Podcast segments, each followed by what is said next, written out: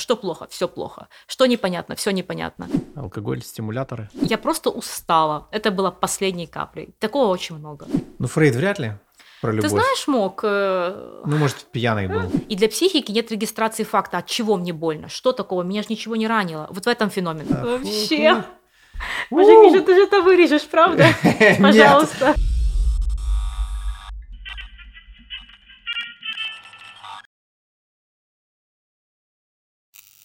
Что, Миша, будем говорить с тобой сегодня про переживание психической боли? Да. Да. И опять кто инициатор? Про страх, неопределенность, О, да. про то, что сейчас все чувствуют. Я это, мне кажется, тоже чувствую. Да, я думаю, Либо что у все меня это просто мерзкое настроение, просто, да. Просто вот так бывает. Бывает. Да.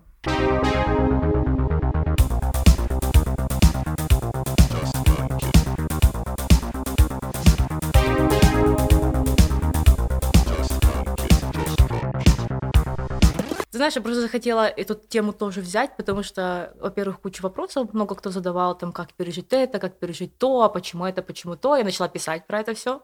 Вот думаю, окей, там написала заметки такие, объяснила, как там работает э, психическая боль, откуда она вообще берется, почему мы переживаем, там, объяснила, что такое ПТСР, многие, все- и мы с тобой на прошлом, позапрошлом подкасте тоже про это говорили. А Да. тут думаю, нет, надо взять э, конкретно э, тему, разобрать ее опять-таки по каким-то частям и посмотреть, из чего состоит вот это состояние, которым люди говорят, все плохо. Ну, не Мгм. бывает все плохо. Что конкретно? И вот уже пойти по каким-то таким темам, и которые формируют это все плохо.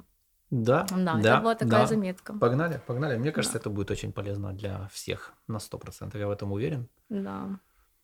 Ну и плюс, дай бог, я созрею на книжку. Да, да, да. Поэтому, да, решила тоже с тобой всегда интересно поговорить, и я думаю, для себя тоже какие-то вещи почерпнуть, чтобы понимать, как лучше объяснять эти все вещи. Потому что я на уровне науки понимаю механизмы. Тут вопрос в том, как это э, максимально просто донести, чтобы человек читал или слышал и понимал, о, окей, я это распознаю в себе.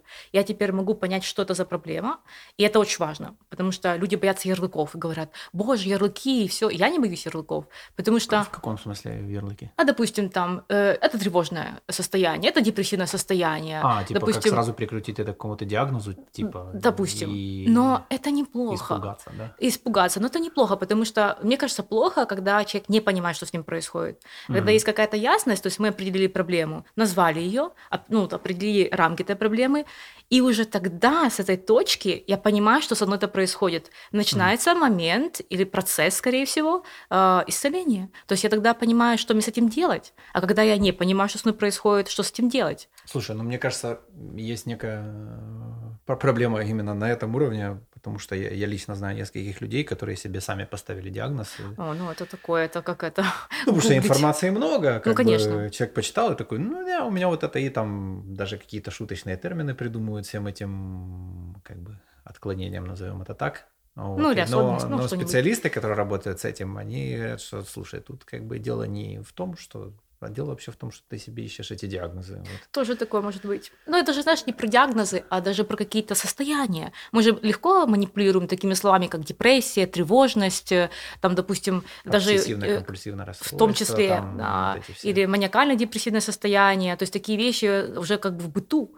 Вот, поэтому, конечно, это не про там диагнозы ни в коем случае, но когда, допустим, понимаешь, вот человек приходит и говорит, э, даже просто среди знакомых, все плохо, все кончено, все вообще, я не понимаю, как дальше жить. И ты такой, стоп, стоп, стоп, стоп. Что конкретно плохо? Вот я про это. Чтобы Мгм. понимать, что из этого всего... ну, Это что-то из разряда эмоционального интеллекта, то, что говорят? Или, или это все-таки А. просто, э, типа, знаешь, то есть у человека сейчас что-то его беспокоит, там одно конкретное, и он под это все остальное подгреб и, и видит уже все плохое везде. Э. Да, и это знаешь, какое восприятие? Это детское восприятие. Вот если Ага. посмотреть на маленького ребенка, и он приходит, говорит, маме, у меня там животик болит. А Он, он так не говорит, на секундочку, он говорит, у меня болит. Ты Мгм. говоришь такое, где болит? А здесь болит. Такое, конкретно где болит? Ну, живот болит. И он такой, все болит. И ага, это свойство ребенка. Ребенок до какого-то до какого-то момента не умеет различать э, четко локацию чувств, ощущения, он не может это назвать. Поэтому mm. э, вот это вот на самом деле такая детская, детский механизм, когда что плохо, все плохо, что непонятно, все непонятно. Вот, это детская да, позиция. Ничего не и хочу. Вот что все. не хочу, все не хочу, ничего не хочу. Вот, поэтому это детская позиция обобщения такого. Из всего делать такую глобальную трагедию. Что у вас происходит? Все плохо. Ну, то есть конкретно что плохо. Угу. Вот. Это обобщение, а, оно э, очень похоже на детскую реакцию. Вот. И это имеет место быть, потому что в сложных ситуациях чаще всего люди что делают? Регрессируют. То есть они уходят в те детские реакции, которые у них запечатлились. Угу. Как э, Э, те, которые когда-то им помогали или каким-то образом там способствовали их э, адаптации к каким-то сложным ситуациям. Вот. Поэтому, грубо говоря, в этой точке нужно человеку помочь определиться, да, что, что там, где конкретно животик болит.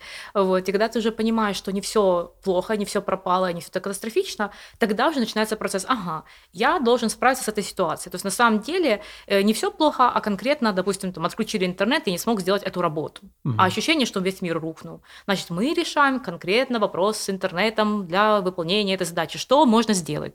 Можно погуглить там какие-то коворкинги, можно там посмотреть... Погуглить где... без интернета. Какая ты умная. Ну, уже когда-нибудь включают. Так, да. Ну, я понимаю, да. То есть решаем ну, конкретную задачу. Решаем конкретную задачу. Да, потому что э, как бы понятно, что мы в состоянии войны, что действительно все плохо, я тоже могу сказать эту фразу. Но когда ты уже начинаешь разбираться в каких-то, э, э работаешь с болью людей, или даже просто твои близкие или знакомые как-то об mm-hmm. этом сообщают, вот, то ты уже пытаешься как-то это выводить в плоскость реальности, говорить, окей, что тогда, что тогда. Вот, поэтому... Ну, тоже, да, все плохо, это же очень относительно. Вот. Все плохо человек, который рассказывает это условно, проживая сейчас в Бахмуте, или проживая сейчас в Херсоне, или проживая во Львове, в Киеве, это разные это разные плохо. плохо. Это да. очень разные все плохо. А еще есть все плохо, которое даже не в Украине все плохо. Да, да. И там тоже все плохо, поэтому это я уверен, очень что разные. У Пэрис Хилтон все плохо. И я тебе скажу, что даже те же, ну, там, я сейчас общаюсь опять-таки много по работе там, с тем же немцами, но поверь, у них там поднялся ценник там на какой-нибудь какую-то позицию в супермаркете, уже все плохо, угу. это уже катастрофа. Или, допустим, там в Голландии вышла статья буквально месяц назад по поводу того, что будет подниматься там цена на электричество для потребителей, для жителей. Все уже все плохо. Да.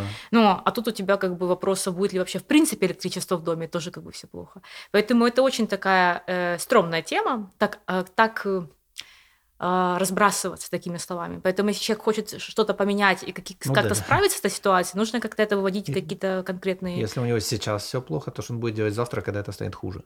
Э, это тоже, это, конечно, тоже очень большой вопрос. Что когда начался коронавирус, там, боже, как все плохо. Ну, да, да. А, а я человек, который любит свободу, для меня это вообще была катастрофа, и что это? А сейчас вспомнить так и... А сейчас вспомнить так, в принципе, было все прекрасно, электричество есть, свет есть, интернет есть.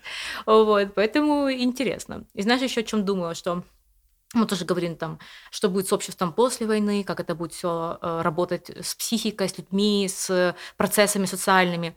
И я понимаю, что у всех тоже будет разная тема, потому что э, сказать, что мы все будем по ТСР, да, но у всех это по-разному. Кто-то потерял, допустим, близкого, это одна категория людей. Кто-то потерял дом, это другая категория людей. Допустим, у кого-то, ну, среди моих знакомых таких много, более-менее все нормально, но сказать, что все прекрасно, ты уже не можешь. Мы находимся в состоянии войны. Поэтому тут тоже, если говорить про какие-то даже рекомендации или разбор, нужно понимать, что переживание горя – это одна тема. Переживание, допустим, там, переезда, смены жительства, потеря жилья – это другая тема. Допустим, переживание, в принципе, глобального процесса перемен, потому что это все очень трагично, это третья тема. Вот, разрыв отношений на фоне войны, там, потеря интереса к жизни на фоне войны, потеря смысла в прошлый подкаст на фоне войны. Это много всего. То есть этот mm-hmm. детский животик, который болит, он состоит из огромного количества вот этих вот разных переживаний, этих разных, скажем так, впечатлений, имеется в виду, знаешь, как вот эм, то, что психике остало, оставило некий такой след от происходящего, я бы так это сказала. Mm-hmm. Ты там вскользь сказала про переживание страха перемен, скажем так. Ну вот. да. Мне и... кажется, что для большинства людей, слава богу, Пока что это основная тема. И нестабильность, ну, это ситуация неопределенности и нестабильности. Э, да, то есть вот э, я просто даже у себя где-то отлавливал, что да, я понимаю, какие-то мои реакции поменялись, э, и вот когда я понимаю, что а вдруг это навсегда, Вот, и у меня вот в этот момент мне становится как-то не по себе. Становится типа жутковато, как будто, типа, раньше я был какой-то, сейчас я вот тоже какой-то, только другой. Мгм. И вот в этот момент становится как-то жуденько так. То есть ты на Э, фоне стресса, получается, что отследил у себя какую-то реакцию новую, которой раньше не ну было. да, скажем, доп- допустим, да, это, ну что допустим, это вполне конкретно, то есть такая подавленность, скажем так. Э, да, вот какая-то вот она такая подавленность. вот текущая. Да, знаешь. это интересная вещь. Я понимаю, о чем ты И в говоришь. какой-то момент начинается мысли, блядь, Это навсегда, всегда будет, да. что ли? Вот. Объясню, это очень важный момент, который Да. стоит действительно объяснить, потому что я про это тоже писала, и мне кажется, это, когда ты это понимаешь, ну, мне кажется, что уже легче становится. А, сам, сам факт вот таких трагичных событий, которые происходят, он хочешь не хочешь, не в э, без никакой привязки к событийному ряду, вот как факт, а, мы переживаем некую боль. Нам больно там от чего-то горе, нам больно от того, что происходит с Украиной, с нашими близкими, отдаленными. То есть, в принципе, э, реакция боли, вообще-то это нормально в такой ситуации. Мгм. То есть здесь ничего патологичного на самом деле нет. Было бы, честно говоря, патологично, если бы кто-то на это смотрел, ему было бы все равно. Вот это, мне кажется, э, симптом, ну, на который стоит посмотреть, что с этим человеком происходит, почему у него не возникает сочувствие, почему не возникает сопереживание. Это очень большая интересная тема. 130 миллионов, мне кажется. Э, да, это мы пока, Тех, пока не будем про это, это отдельно, потому что мы тут утонем в этих всех процессах, Да. утонем. И, э, и получается, что э, это нормально, когда внутри болит от того, что происходит. И боль наша психическая, ну, раньше там еще, не знаю, конечно, писали в каких-то книжках, что вот психическая боль – это миф, ее нету, там душевной боли нету. Тоже вроде померили даже Вот. какими-то там Да, МРТ она есть. И есть механизм, который за нее отвечает. У нас в мозге есть механизм, связанный с переживанием психической боли. И этот механизм так сложилось эволюционно, он физически в мозге вышел из путей, которые отвечают за физическую боль. То есть, когда болит что-то в теле, там зуб болит, там рана болит, и э, это вызывает процесс в мозге, который очень близко проходит возле того процесса, который связан с переживанием потерь, утрат, расставаний, то есть психической боли. Поэтому это абсолютно реальные мозговые процессы, которые, ну, нужно просто себе дать отчет, что да, это происходит, и это есть физический, определенный химический, в том числе, процесс, который происходит в моем мозге и в моем теле. Поэтому это не иллюзия. Больно реально. И э, интересно, что вот э, те, э, скажем так, зоны и те пути в мозге, которые отвечают за боль, они очень связаны также с определенной системой э, обезболивания. Это, скажем так, наш естественный механизм активации обезболивания, который работает на эндорфинах. То есть, грубо говоря, когда человек условно там поранил э, пальчик, а потом он заживает, э, реально вы- вырабатывается в э, контексте заживления и в контексте там, восстановления эндорфины. То есть человек чувствует себя легче, когда он заживает, когда у него все успокаивается. Поэтому у нас есть как механизмы боли, нам больно, так и механизм выхода из боли. То есть когда начинает происходить процесс восстановления. А, Это тоже пришло к нам из древних-древних времен, скажем так, из прошлого подкаста. Начнем издалека. Человек вышел из пещеры. Моя теперь любимая фраза. Потому что когда человек, допустим, бегал за мамонтом, и, например, это была какая-то короткая дистанция, там, либо ты выживаешь, либо ты приходишь там с добычей, либо ты, в принципе, не возвращаешься. И, допустим, человек себе что-то там повреждал, э, и, вот- и на фоне этого повреждения ему нужно было быстро восстанавливаться. Мгм. Поэтому механизм э, стрессовой реакции, адреналина, бежать, убегать, сражаться, это одна реакция, которая должна пройти быстро. А вторая стадия восстановления, которая сопровождается там, заживлением, все остальным, Мгм. должна следовать сразу за ней. Поэтому, когда человек испытывает какую-то физическую боль, у него на фоне вот этого воспаления, которое возникает, и там на фоне этого всего болевого э, синдрома, который может э, тоже возникать э, в связи с разными другими причинами, э, возникает компенсаторный механизм, то есть обезболивание. И еще знаешь, как это интересно, э, можно понаблюдать. Э, допустим, у тебя есть какое-то важное дело, да, там ты идешь, идешь, идешь, э, и есть прям идея. И, допустим, если ты сильно э, озабочен этой какой-то проблемой, если ты случайно там ударишься локтем обо что-то, да, бог с ним, и пошел дальше. А если ты такой расслабленный, все хорошо, ни о чем не паришься и ударяешься в что-то, это больнее. Вот, потому что э, человек, э, когда находится в состоянии стресса, допустим, решать какую-то проблему, это стресс, у него эти системы обезболивания немножко ну, по-другому работают. Мгм. А когда уже мы входим в состояние расслабления и восстановления, вот там уже совершенно другие механизмы включаются.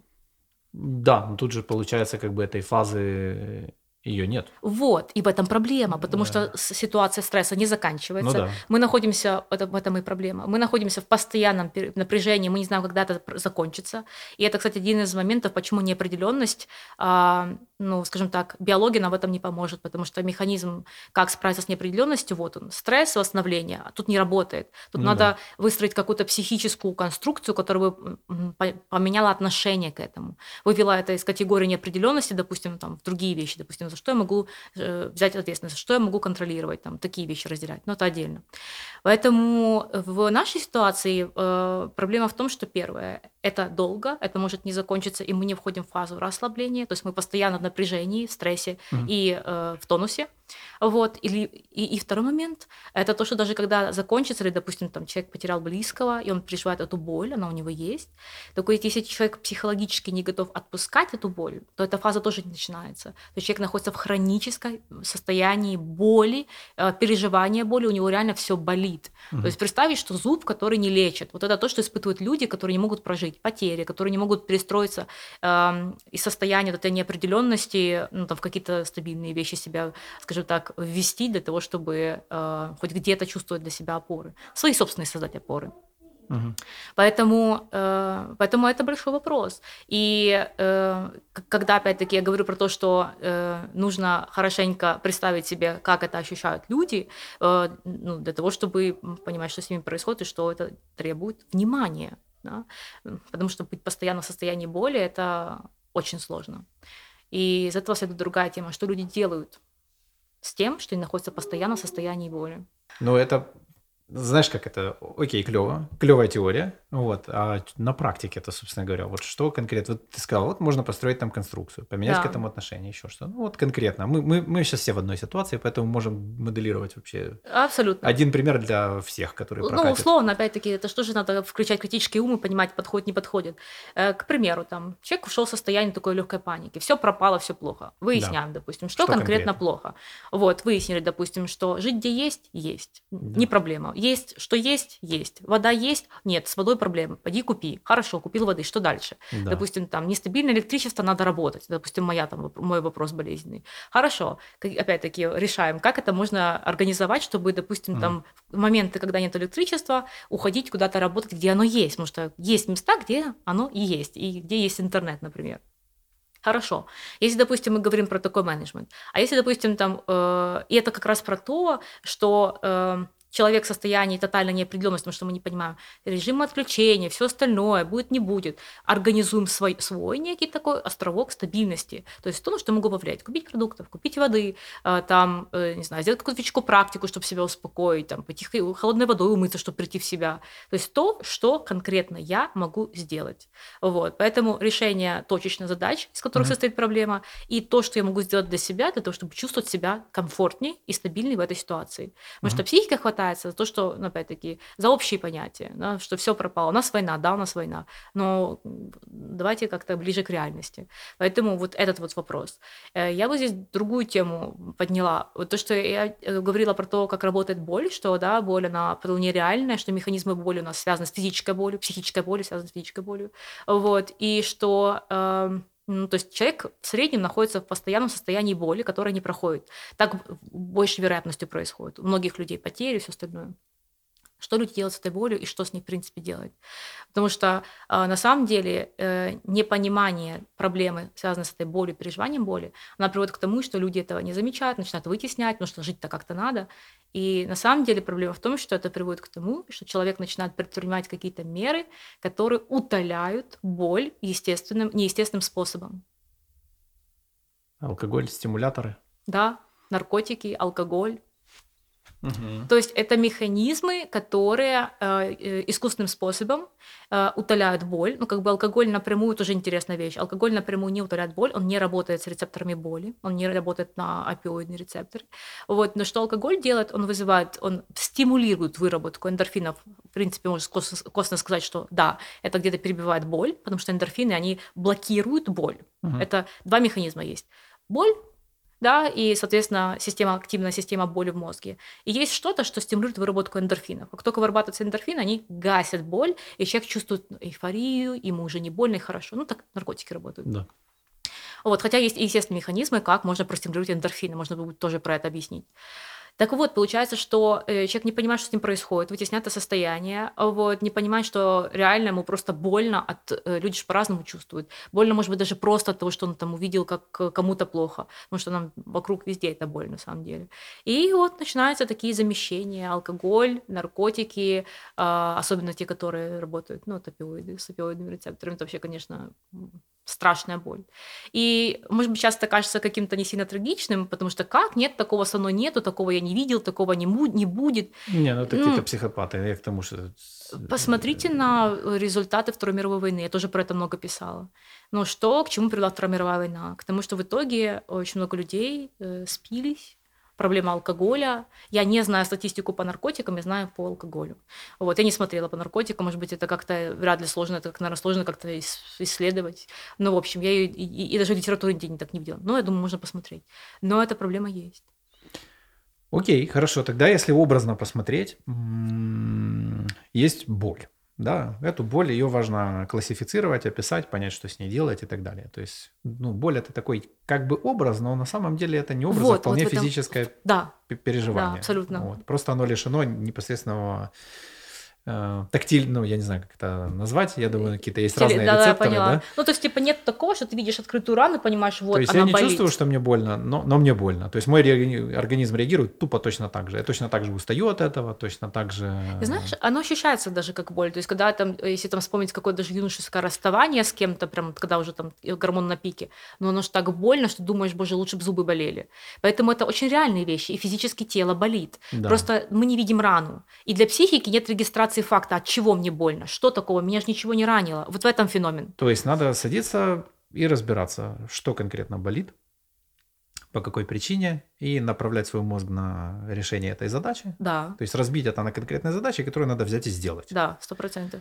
А, и когда мы сделаем эту задачу, мы получим вознаграждение в виде тех самых эндорфинов, эндорфинов которые да. нас да. обезболят. И это очень круто, потому что на самом деле это два, э, мы с тобой про разные вещи говорили, но ты хорошо это вместе собрал, и так это и есть.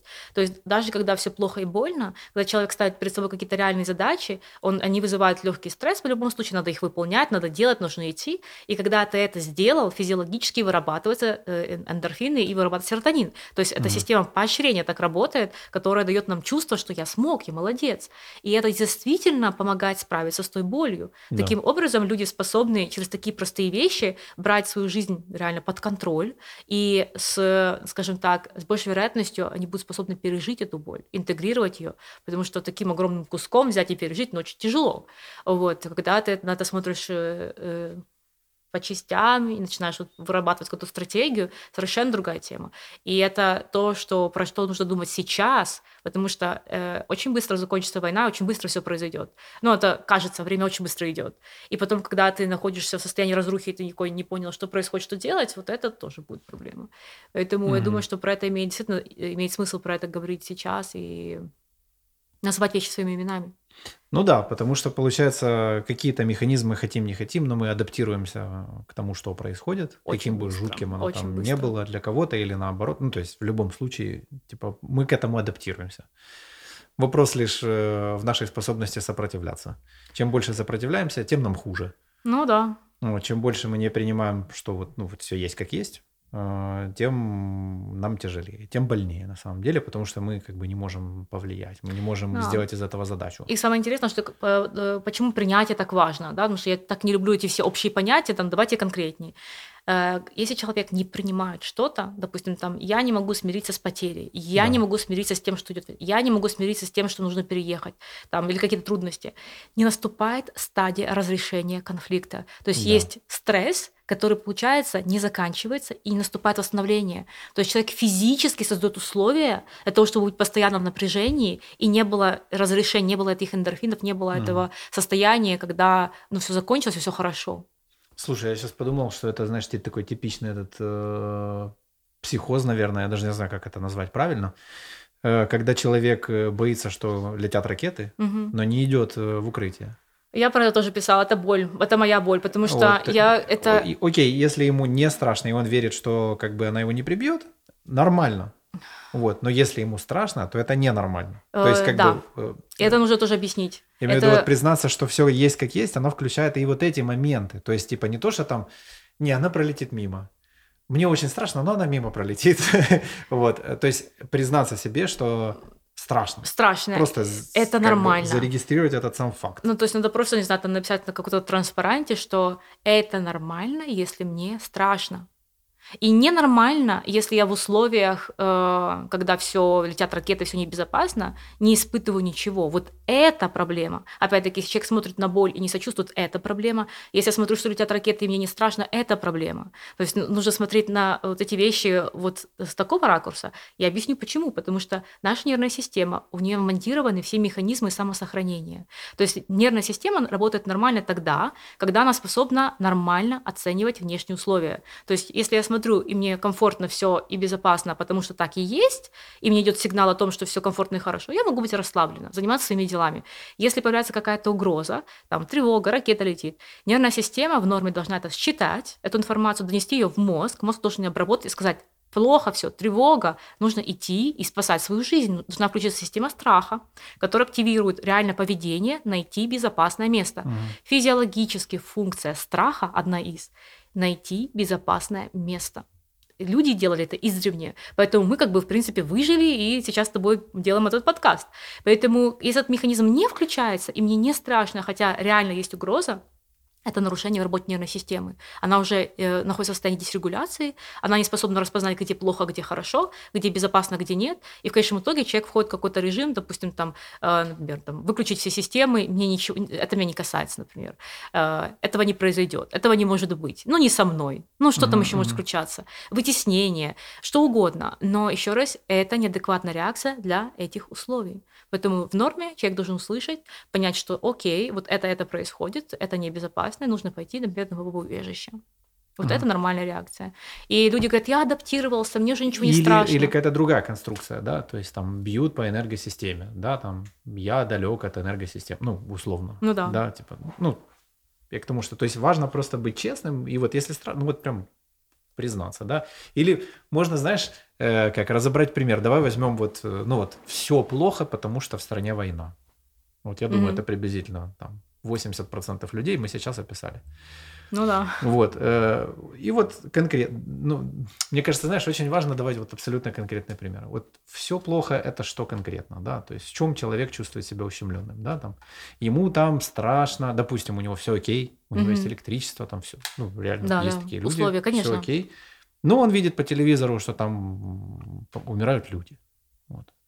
Ну, значит, что он может сделать? Он может перестать тупо смотреть Смотреть телевизор. телевизор, конечно. Вот.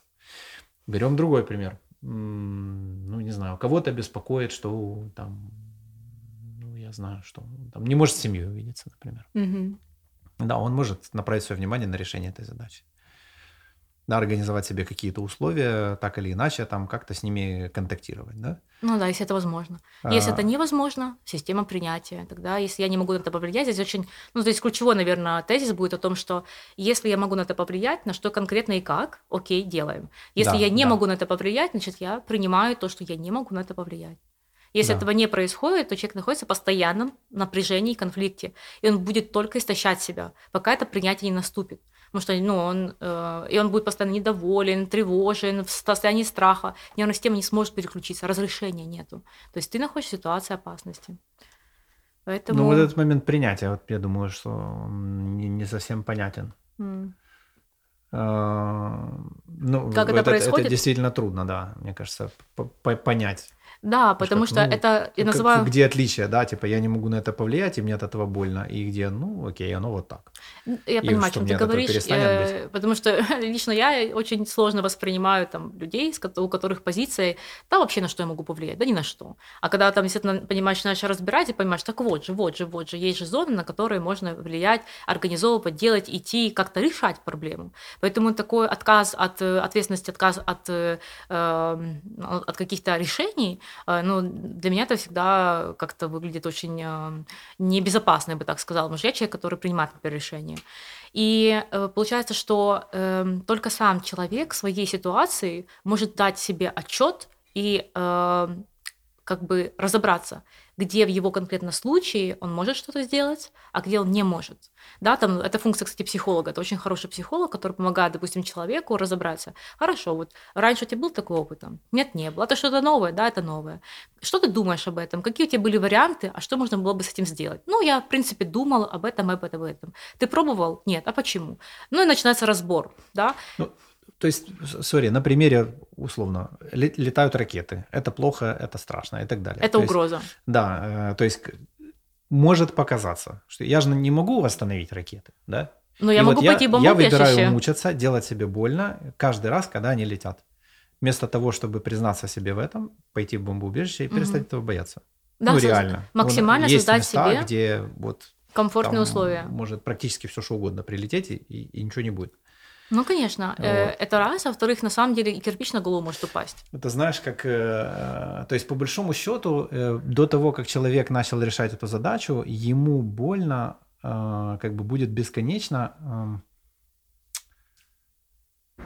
блин, знаешь, бывает такое тяжело в слова сформулировать. То есть вроде я, я, я понял как бы механизм, мне его очень трудно в слова впихнуть человек будет находиться добровольно в состоянии боли, пока он сам внутренне не э, разрешит э, ну, свой конфликт. Либо я влияю и действую, и вывожу это через это, либо я принимаю как Короче, есть. Я, я к чему, что если так одной фразой, то боль там, где конфликт. Обязательно, конечно. Вот, то есть я к тому, что если мы устраняем конфликт, боли, боли нет. Да, но устранить конфликт может только сам человек внутри себя. Да. Да, я к тому, что конфликт какой? Э, ну, вот конкретный пример там про, ну, допустим, родным, родными за границей, да? Да. То есть человек сидит и мучается, потому что, ну, вот я хочу сейчас увидеться, а мы вот мы сейчас не видимся. Все, и вот, вот этот конфликт. Да. А... Но когда он такой, мы увидимся хрен знает когда, вот, все, конфликт закончился. Он, он признался себе в том, да. что, ну, я не знаю. Я не знаю, вот, да. И это я, решение. Поэтому я прекращаю ждать, типа, знаешь, ну, и условно, условно. Ты такую крутую вещь сейчас озвучил. Я как-то забыла про этот механизм, но он есть тоже исследован в психологии. Это эффект э, незавершенного действия. Вот. Про официанта, да, помнишь, э, э, он достаточно популярный этот эксперимент был про официанта, который э, помнил в голове все заказы, которые не закрыты. И как только его, как только он закрывал заказы, э, он забывал полностью все, что было заказано, сколько это стоит, кто эти люди. Но в моменте он мог удерживать 5 заказов, пока он там до, чуть ли не до конца дня, пока этот заказ был, не был закрыт. Поэтому это о чем? О том, что мы в голове, хотим этого или нет, держим все темы и конфликты, которые не закончены, не завершены не может быть незавершенных дел. И это, и это тратит много энергии в психике. И это тоже может сопровождаться болью. Потому что сама боль – это момент э, столкновения. А удерживание этой боли – это, по сути, добровольное себя так, так нет, я сейчас еще посижу, пусть мне будет больно. Условно, да? Угу. Я сейчас очень утрирую. Поэтому, э, поэтому да, поэтому когда человек решает эти конфликты, то он как бы разрешает себе закрыть ситуацию, нервная система отпускает ее, мы про это не думаем, уже решенный конфликт. Второе, закрывается э, цикл боли, потому что нервная система входит в стадию э, восстановления, там, где есть эндорфины. У меня неожиданный поворот событий, внезапно. Я решил рассказать всем бизнес-мечтателям, друзья, вот, что свой бизнес – это бесконечное количество вот этих вот конфликтов незакрытых задач. Потому что они есть большие, а, очень есть, большие, да. есть глобальные задачи, и они всегда будут незакончены. Теперь мы поняли, почему у тебя было сегодня утром плохое настроение. Да, потому что когда я открываю список задач... Да, да. Это действительно так и есть. Вот, да, особенно сейчас подобавлялись еще всякие разные. И что интересно, кстати, с алкоголем, даже просто помню прям выписку из книжки одной о том, что как действует алкоголь, ну вот когда ты говоришь про задачи, как это выглядит там на сканировании мозга. Куча доминант, как лампочки загорающиеся, это, это, это, какая доминирующая там, они могут переключаться. Вот. Когда человек, допустим, употребляет алкоголь, то вот эти вот доминанты, они как бы гаснут. Mm-hmm. И человек такой, типа, они как бы отходят на второй план. Поэтому человек расслабляется. И это очень плохой механизм приучать свою нервную систему таким образом снижать напряжение от нерешенных задач. То есть либо э, нужно дать какой-то э, таймфрейм, как это правильно, временные рамки, да, установить, mm-hmm. что я даю на решение этого вопроса там вот такое время, все. Тогда это временно закрытый вопрос, я возвращаюсь к нему тогда-то. А если это вис- висящие вопросы, которые как бы перетекающие одно из другого постоянно, то явно человек будет использовать что-то дополнительное, чтобы временно выходить из этого напряжения. Ну, это приводит к зависимости. О, да. Но... Я просто сейчас понял, что у меня еще два проекта же запускаются. Вот. И я сейчас сижу и немножечко понимаю, что если я к этому не поменяю отношения, то я, скорее всего, и ёбнусь головой. Ну, можно, потому что Э. напряжение психика может в какой-то момент не выдержать на фоне того, что мы и так находимся фоново в сильном напряжении. Ну есть да. куча неизвестных, э, просто неизвестных переменных, которые возникают, уходят, приходят. Тогда что? Тогда какая-то система приоритетов, да? То есть, наверное, тут надо будет вспомнить про этот, как он там называется, пирамида... Маслоу? Э, Да, и накладывать то, о чем мы думаем, на эту пирамиду. Ну, так можно с- систему приоритетов. То есть самое первое – это спасти свое тело, Обязательно, да. э, и своих близких, обеспечить его питанием, Комфорт, э, да. это тело, обеспечить э, его, ну, в общем, комфорт, выживание. его выживание и Да. комфорт. Чтобы хотя бы было тепло, например, да, потому что тебе, холодно, даже думать Да. не можешь ни о чем. Вот, на втором месте там, что у нас идет? Ну, вот следующий Э, комфорт, коммуникация, а, общение, комфорт? да, эмоциональный комфорт. Да, я к тому, что, э, например, когда человеку везде больно, да, то он может пойти в магазин там покупать себе куртку, условно говоря. Это тупой пример, но, но тем не менее. Я буквально вчера про это писала пост, еще не опубликовала его по поводу шапоголизма. Это я писал этот пост. Секундочку, Ты просто его считал. Ну, допустим. И человек, э, вот он реально, ну, ну, сори, ну реально тупой пример, но, но я уверен, что он многим покажется даже близким. А ну. Э, Это вот зеленая там или красная, условно говоря, куртка. А ему и так везде больно. И он, вот даже вот эта штука, она будет еще вот это все усугублять. Ты знаешь, я чуть про другое писала. Все-таки Э, Не, не, Не я имею в виду, что... м, Короче, ему трудно сделать выбор и разделить уже, где важно, где не важно. Да, поняла. Вот, то есть, условно, в этот, в этот момент, когда трудно сделать выбор, можно вспомнить вот эту вот пирамиду и наложить то, о чем мы думаем, и те эмоции, которые мы испытываем, на эту пирамиду и понять, оно вообще того стоит или нет. А Теперь То есть, условно, что- если мы покупаем куртку, чтобы закрыть себе э, вопрос жизнеобеспечения, да похуй, какого она цвета. Сто процентов. Вот, просто Сто бери эту процентов. куртку нахрен и вали оттуда. Ты решил задачу. Все. Да, я поняла, о чем ты. А. Это очень, там два очень важных утверждения, которые ты делаешь на самом деле. Первое это по поводу действительно приоритета. Если Да, это да. вопрос комфорта, то ты решаешь не вопрос не в цвете. Вот. И второе это то, что человеку, который так истощен и так находится в состоянии постоянного напряжения, дополнительная задача принять решение, даже просто выбрать цвет куртки, это может привести к коллапсу. то есть это так последний греть, такой. не греть еду, там, ну, ну простые бытовые Да, вещи, они здесь- могут человека погрузить в...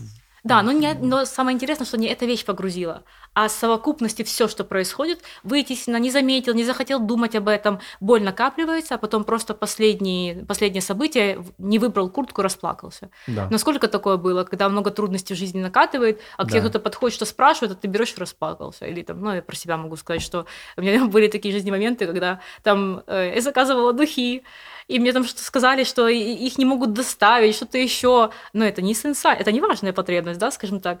И я просто понимаю, что у меня, я просто плачу. Я понимаю, так, стоп, что происходит? Это вопрос не в духах, вопрос не в системе. Ну. Я просто устала. Это было последней каплей. Такого очень много. Поэтому люди сейчас настолько в нестабильном состоянии, что любое, любая минимальная провокация или что-то немножко, чуть-чуть другое, да, там, немножко другой оттенок серого, то уже это может вызвать состояние Тут истерики. Тоже смешной пример, который многим может там захочется обесценить, но тем не менее это может там, просто э, быть подсказкой о том, в какие моменты надо быть внимательным к себе. Например, э, я постоянно езжу в одно и то же место, там есть подземный паркинг. Мгм. Вот. Я могу в него либо заезжать и оттуда подниматься в лифте наверх, либо стать на улице и зайти пешком. Казалось бы, вот прикольнее заехать вниз. Типа это удобнее, там типа лифт, все такое. Ну и Но бомбоубежище. есть один нюанс, что как бы электричество может закончиться, да, в лифте можно застрять. Ну да. Мало того, там потом, короче, если отключается, там потом попасть в этот паркинг, это целое приключение.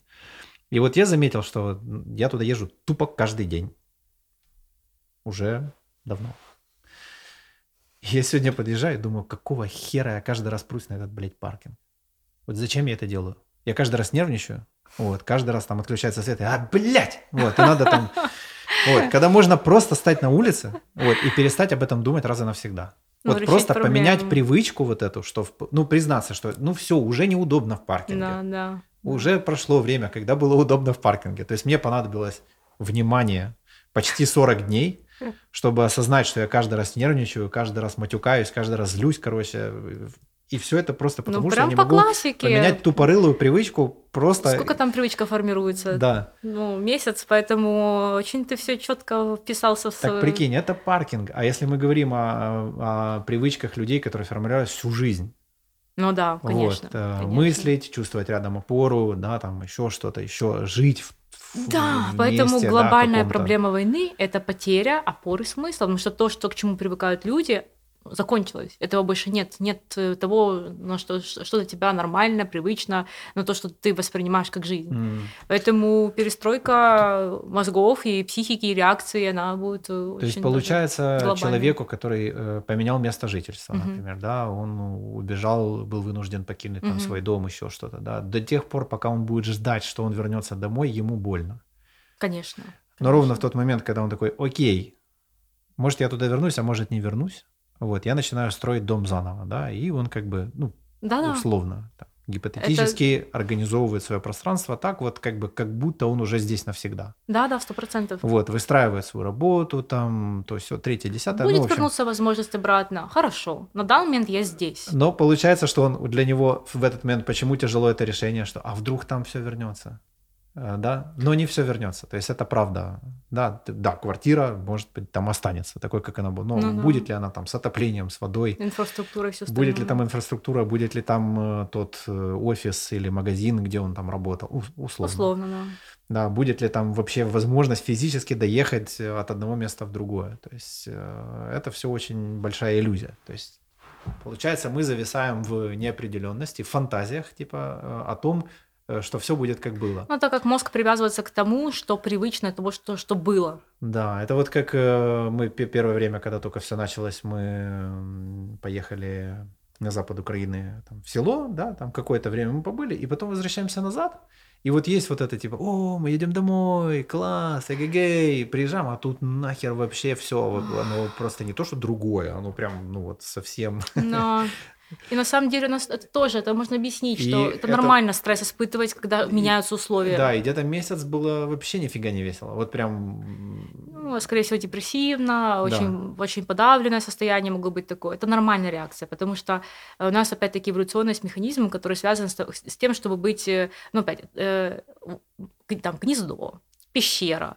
Э, Это все среда обитания, которая должна быть стабильно привычной, потому что там, допустим, ты исследовал территорию, ты понимаешь, что вот это безопасная среда, там есть вода, там есть там найти какое-то дерево с фруктами, и это помогает выживанию. Мне не надо искать новое место, это заново Я- выживать Я, я, с сейчас нуля. не совсем об этом. А, Я о том, что если я сформировал какие-то ожидания, то я сам себе сделал залог на будущую боль. То есть я А, как бы да. неосознанно э, создал Э, себе проблемы в будущем. Ой, е, Ще хороша фраза українською мовою несправджені надії.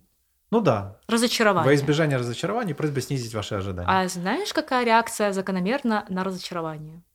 Агрессия. Это физиологический механизм. То есть человек, который испытывает, э, ну, умным словом называется фрустрация, то есть ты что-то ожидал, это не произошло. И вот, э, грубо говоря, в мозге за- запускается после фрустрации второй цикл – это агрессия. Потому что агрессия, по- это ее задача повысить шанс на успех. То есть если не Мгм. получилось, значит, надо еще раз постараться сделать. Вот так работает мозг. То есть мы можем не чувствовать этого сознательно, не отдавать себе отчет, что я так реагирую. Но человек, когда разочаровывается, у него где-то возникает э, вот это напряжение, связанное с тем, что все вернуть, э, еще раз попробовать, сделать, а вот я не так увидел. Ну, то есть, как бы эм, не сразу происходит чаще всего признание того, что получилось не так, как хотел. Поэтому это может вызывать много недовольства и агрессии. Мгм. Я что-то вспомнил просто такой пример. а, Пример как бы там 2015 или там 2016 года, я не помню, а, когда некоторые мои знакомые поехали воевать. Мгм. И получилась какая история, что часть из них, э, ну, как я уже так для себя анализировал, мне показалось, что часть из них были люди, которые действительно, ну, как бы осознанно сделали этот выбор, Мгм. которые понимали, зачем, куда Зачем? они едут, что, что они там будут дальше, делать. да, э, и как бы, и самое важное, что они будут делать, когда вернутся. Ну да. Вот, а были ребята, которые такие, типа, ну, знаешь, как, типа, герой. Вот он в таком режиме, я сейчас спасу... Это идея. Это, помнишь, не человек Э, и- владеет да. идеями, идея владеет человеком. Прошлый подкаст. Типа того. Это и, и- страшно. И, получается, что вот эти ребята, они когда вернулись, они поняли, что никто им там цветы особо не несет. То есть, ну, если человек в режиме героя, он едет всех спасать, то он ну, же да. ждет потом вот подтверждение а их нет. А их нет. Вот. Мало того, ему тут условно работы нету, ничего нету, ну, да. его с его этими там диагнозами и так далее уже не особо и ждут, ну, мягко говоря. Э, и, ну, как бы это жестко, то, то есть вот этих вот ребят, эта тема, она их приземлила куда крепче, чем то, что они видели там на поле боя. Я имею в виду психологически. Конечно. Э, и ты, опять-таки, это большая проблема э, о том, что будет после войны. И ты озвучил как бы достаточно узкую такую категорию людей, которые по каким-то внутренним причинам ехали воевать, к примеру. Э, эти причины достаточно подсознательные, герой, там, уйти от каких-то проблем, и это, грубо говоря, реальная причина не находит своего разрешения. Эти люди разочарованы и разбиты морально на фоне ПТСР и на фоне травм. И, конечно, это приводит к тому, что ну, такие люди разрушаются как личности. Это проблема алкоголя, наркотиков. Mm. Это проблема повышения преступности. Потому что как бы человек на фоне этого разочарования может пойти и тоже убивать, потому что вот я вот тут такое вы мне так, и это, это реальные вещи, я сейчас не фантазирую, посмотреть опять-таки срез, да, после Второй мировой войны. Ну это да. Я-то для вас, а вы мне. Почему я так люблю смотреть опять-таки в историю? Потому что уже все было. Ну, то есть просто посмотреть, как это было, и понять, как это может быть, чтобы предубедить какие-то вещи, а это возможно. Но, по-моему, это все, что мы должны на самом деле сейчас делать. Вот. И э, на самом деле в эту категорию категорию относится намного больше людей. Даже те люди, которые шли на, ну, ехали на работу, ну, грубо говоря, они понимали, для чего туда идут, понимали, какие задачи, реальные задачи. Вот. А я возвращаясь, чисто физиологически, опять мы говорим про физиологию, которая чуть сильнее, чем нам хотелось, да, а, все равно будет ПТСР. Статистика показывает, что стабильно есть большой процент людей, которые э, находятся в посттравматическом стрессовом расстройстве. Это, без, это не потому, что я слабый, не потому, что не такой. Вот есть какой-то момент в нервной системе, генетический, там, физиологический, вот этот человек будет с ПТСР. Все, точка. А какой-то небольшой процент будет без. Поэтому реально сегмент людей, которые вернутся в таком состоянии и которые будут, не будут понимать, что с этим делать, очень большой. Очень большой. И это большая проблема для общества, что делать с такими людьми, как им помогать. Давай, кстати, да, расшифруем, что такое ПДСР э, и как это вообще, да, потому что об этом, знаешь, так вскользь как там... Да, мы с тобой крутой подкаст записали, помнишь, по травму, но я с удовольствием еще раз про это объясню, но да. кто хочет больше про это посмотреть, посмотрите подкаст о травме.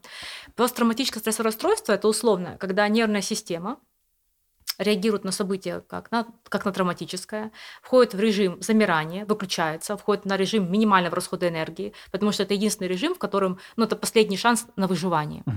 И, и не может нервная система переключиться уже в нормальных условиях в нормальное состояние. То есть это, грубо говоря, зависшая петля, э, находиться нигде в состоянии замирания, в состоянии заморозки. Это, ты, кстати, сказал про заморозку. Очень хорошее определение.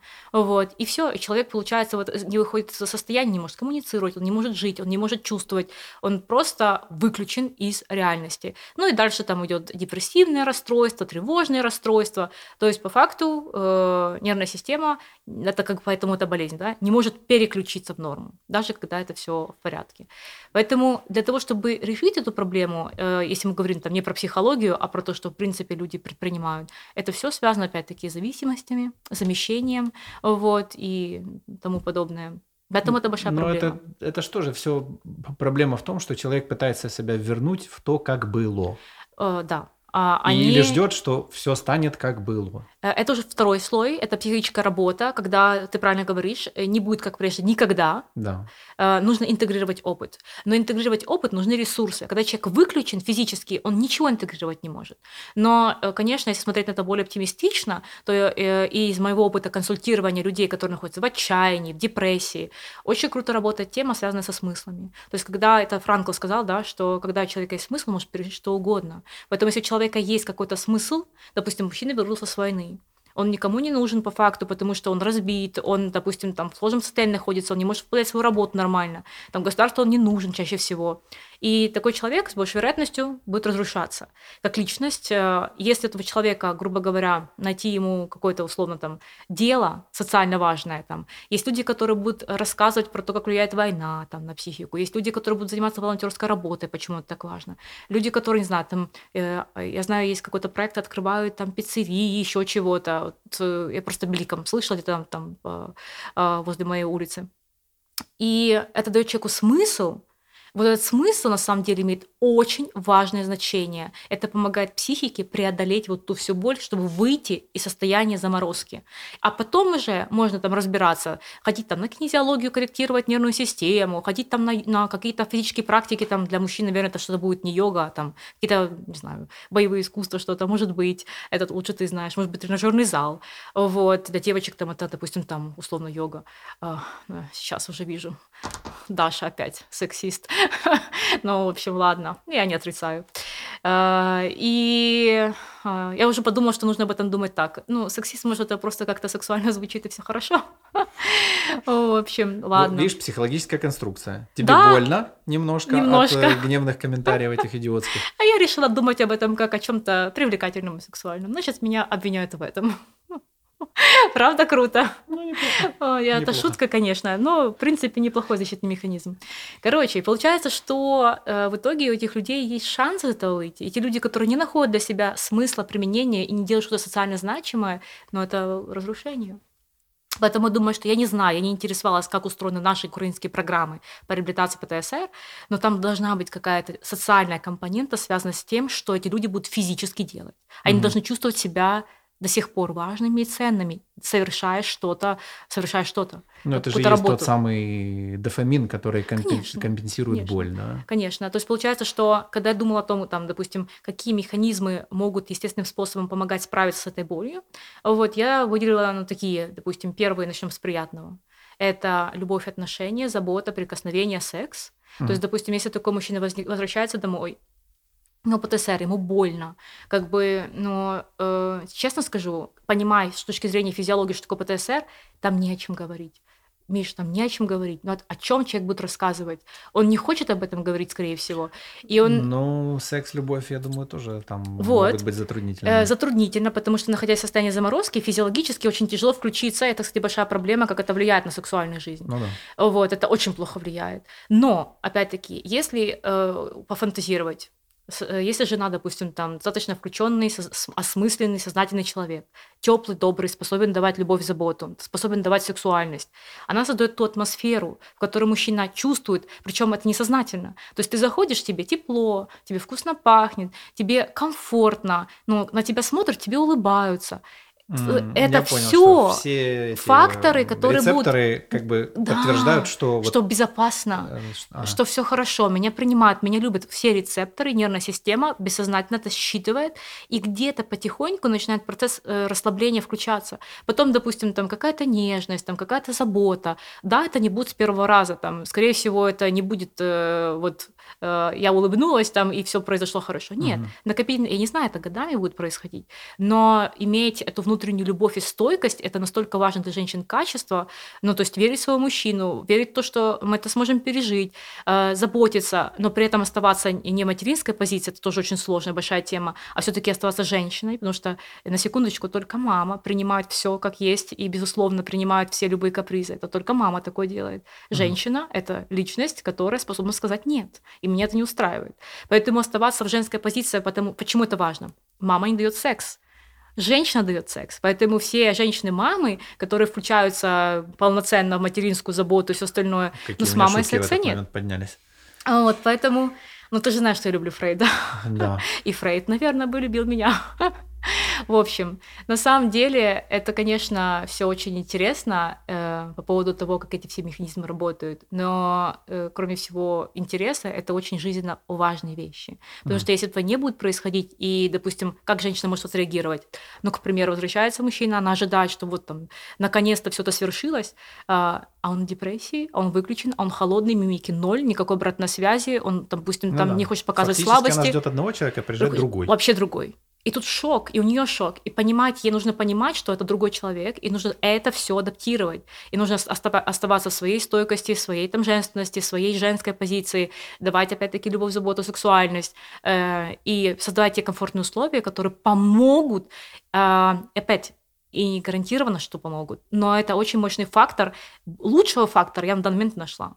Э, это очень мощный э, фактор, который связан с ну, такими базовыми вещами, да, как э, забота, сексуальность, которые способны переключить. Поэтому в какой-то степени красота, любовь спасет мир, ну, не пустая фраза, очень не пустая. Потому что это действительно будет помогать нервной системе мужчины, это переработать легче. Вот. А там, где начинается уже расслабление, допустим, секс и сексуальная жизнь, там еще все лучше, потому что уже тогда вырабатывается там окситоцина больше, он расслабляется больше, вот, и уже начинается какая-то стабилизация. Поэтому это первое. Это то, что, что бы я могла рекомендовать. Это э, телесный контакт, э, забота, прикосновение физические, массажи. Когда любимая женщина делает массаж, ну, понятно, что когда ты любимому мужчине делаешь массаж, то это там не массажный салон, ты намного больше можешь сделать. Это очень крутые вещи. И это очень крутой инструмент. Ты улыбаешься, ты вспомнил. Не, я просто юморок у меня в голове закрутился. Еще со времен там мамы, которая... Ну, скажи, скажи. Не-не, не хочу, не хочу. Вот, и так пишут, что я придурок. Вот, как бы тема серьезная. Мне нравится. Слушай, это настолько меня дополняет, потому что я когда думаю про эту всю науку, вообще, когда смотрю на свое лицо, думаю, Даша, что с лицом? Там можно проще как-то. Вот, а ты прям это все сглаживаешь этим всем юмором, поэтому... Ну, боюсь, что этот конкретный пример ничего бы не сгладил, а наоборот Усугубил. взъерошил, да. Ну, хорошо. Для этого будет э, всратые новости. Там вот я развернусь уже по полной. А здесь все-таки попробую хоть, хоть чуть-чуть серьезности сохранить. Ну хорошо, хорошо. Так, в общем, про да, массаж. Да, интересный контакт. Потому что когда, э, опять объясню про интересный контакт, что тоже не какие-то не абстрактные вещи. А, когда происходит момент прикосновения, в момент прикосновения вырабатывается сера, э, господи, окситоцин. Вот. Э. Смотри, ты, ты не отпускаешь тему массажа, а я не отпускаю тему юмора. То есть надо либо сменить тему, либо сходить на массаж, да? Вот, что-то, а. что-то, да, надо, надо подумать об этом. Сейчас напишу Алисе. Алиса, Мише, срочно сделать массаж. Да, да, да. Она все слышит. Да. А, да. А тебе надо кому-то, да, соответственно. То есть, если нас оба, обоих эта тема торкает, то да, что-то тут надо да, Надо знаешь, что-то решать. В моем случае все, все интереснее. Э, как раз, знаешь, вот есть эм, хорошие качества, там, терпение, там, э, стойкость в сложных условиях, когда у человека там ничего, есть все, или, в общем, это все в перемешку. И вот как раз мои качества этой стойкости, принятия и веры сыграли со мной злую шутку, поэтому не всегда эти качества, нужно понимать, где это уместно проигрывать. И я делала, заботилась много о человеке, который в конечном итоге, ну, в общем, э, с которым мне, в принципе, за что сложная ситуация сложилась. Это к тому, что можно вкладывать много, можно делать массаж. Ребята, ссылка на Дашин Инстаграм э, в описании под этим роликом. Нет. Я думаю, к тебе уже побежала подписка, короче. Такие, так, что там, сложная ситуация, окей. Сложная ситуация, блин. Где там ссылка, что там по инсте? Так, так, так, стоп. Это не туда тема пошла. Короче, я хотела сказать про то, что на самом деле, даже когда вся эта ситуация, вернемся к теме, и, и женщина верит, и все делает, и в том числе массаж, это еще не гарантия того, что... Серьезно, переходите к ней в инсту. Смотрите, что тут несется, ребята. Вообще. Боже, Миша, ты же это вырежешь, правда? Пожалуйста. Нет, в этот раз мы ничего не отрежем. Вырежем. В прошлый раз вы меня спасли. Вот, этот раз тоже, да? У нас же еще следующая тема должна быть, поэтому я еще должна прийти и как бы... Ты придешь уже с раскрученным инстаграмом. Ладно, выдыхаем. Да. Э, окей, хорошо. Вернемся. Отпустим массаж. Попытаемся, по крайней мере. Э, то есть боль там, где э, есть конфликт, э, лечение – это правда. Ну, такое типа... Ну, сейчас скажешь, лечение – это массаж. Что есть, кстати, Если есть запрос, то да. Ну, к тому, что чем больше рецепторов мы включим, чтобы вернуться в реальность, тем лучше. Ну да. Вот. Массаж, кстати, да, это тоже простой способ. Я, кстати, хожу на массажи, мне после него реально легче. Потому что это помогает переключиться с симпатики на парасимпатику, плюс это активизирует окситоцин, Давай так, симпатика, парасимпатика, вот этот чуть-чуть. Так, ну симпатика это адреналин, когда да. мы в напряжении, в конфликте. Да. Парасимпатика это когда у нас наступает стадия разрешения конфликта, мы расслабляемся, вырабатываются эндорфины. Да. Нам, э, допустим, если мы сделали какое-то важное дело, вырабатывается э, серотонин, который говорит, какой я молодец и как круто, что я с этим справился.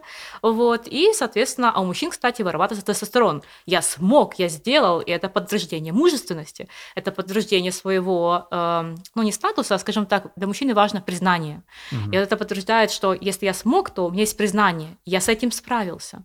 Угу. Поэтому это тоже очень важные моменты. И мужчина, грубо говоря, который вернулся в таком сложном состоянии, он разбит, и у него нет никаких сфер, где он бы мог подтверждать свою значимость, угу. то, грубо говоря, это, э, опять-таки, это еще усугубляет состояние никто, ничто, нигде, никак, и полностью... Почему бизнесмену трудно с его кучей незакрытых задач? Потому что ему трудно самого себя похвалить, грубо говоря. Ты знаешь, э, я думала про эту ну, тему. Ну, типа признаться, что я сделал. Типа, вот этого для этого нету. Э, для этого есть э, женщина, ага. жена, девушка, которая, которая дает обратную связь, как то на самом деле, для кого, в принципе, это все, наверное, делается в нормальном состоянии, да. А, ты молодец, как я за тебя рада, ну, поддержка. Угу. Вот, и э, как бы опять-таки не материнская поддержка, типа, какой у меня хороший мальчик, это... Фу, просто хорошо, что у меня эта роль не так хорошо развита. Я теперь понял, что мне рыгать аж хочется, когда я такое слышу в отношениях. Мне тоже, мне тоже. И э, по-честному, мне тоже. И это просто, ладно, не будем про это, есть люди, для которых это важно. Вот, мы сказали свое личное мнение. А женская поддержка, ну там опять... Массаж, Массаж. Да, для начала. Для начала. В общем, да. И вот такая обратная связь, э, там, где мужчина понимает, что вот, я заслужил, что угу. меня любят, меня хотят, э, и женщина дает обратную связь, то это как раз стимулирует очень хорошо этот тестостерон и дает обратную связь, это признание.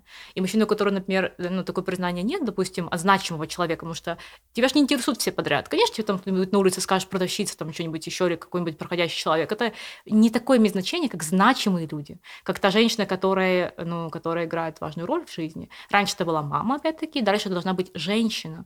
Mm-hmm. Вот, это совсем разные вещи. И друзья – это другое признание. Там мужик-мужик, а здесь здесь как бы э, ну, дружеская компонента, условно, там, там партнерская компонента, а здесь конкретно женщина, ради которой многие вещи делаются. Поэтому здесь большая роль на самом деле женщины. Но э, немножко снизить напряжение по поводу женщин, скажу такое. Вернемся к пещерам. Да. Когда э, мужчина уходил на охоту, какие два варианта были? Либо он возвращается с охоты с чем-то, либо не возвращается. Либо с кем-то. Э, либо не возвращается. Самая печальная тема, когда многие просто погибали на охоте, на рыбалке, там, на таких, потому что мир был очень угрожающим и очень опасным.